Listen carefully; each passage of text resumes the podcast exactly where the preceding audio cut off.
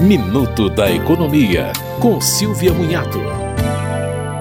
O IPCA, Índice Oficial de Inflação, teve alta de 1,62% em março, a maior taxa para o mês desde 1994, quando o Plano Real foi implementado. Em 12 meses, o índice já acumula 11,3%. A alta nos combustíveis tem afetado os preços dos transportes, que subiram 3,02% no período.